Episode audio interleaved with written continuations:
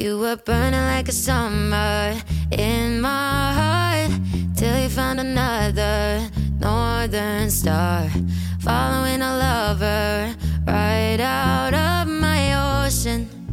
And I was broken, but you know what they say. Time's got a good way of healing. I'm back on my feet and I'm. Hello and welcome back to 2024 Get Help Dad podcast.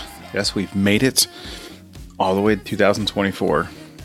I just can't believe how time flies. You know, I kept all of my 2023 New Year's resolution. They're all like in a journal on a shelf somewhere, but I kept them. so, on today's show, it's time to go after it. It's time to have some goals. I don't care if you don't like New Year's resolutions, doesn't matter. It's not about that, it's about goals. And New Year's resolution is a good chance to look at what goals you have for the year. I have plenty. I think we all have plenty. But you need a plan. My three P's, just like in my book you plan, you prep, and you execute with patience. So I'm in the planning stage. I pretty much know what I'm going to do. I'm trying to be working out a few times a week. I'm definitely be eating better.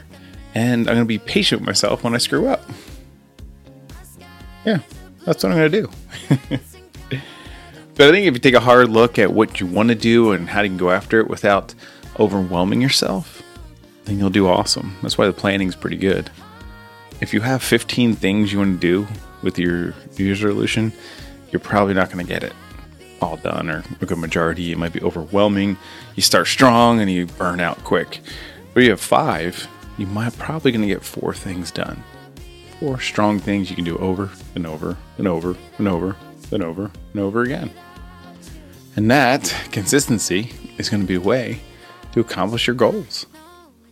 So, it's Tuesday. Some of us are back to work. Some of us are still recovering from New Year's.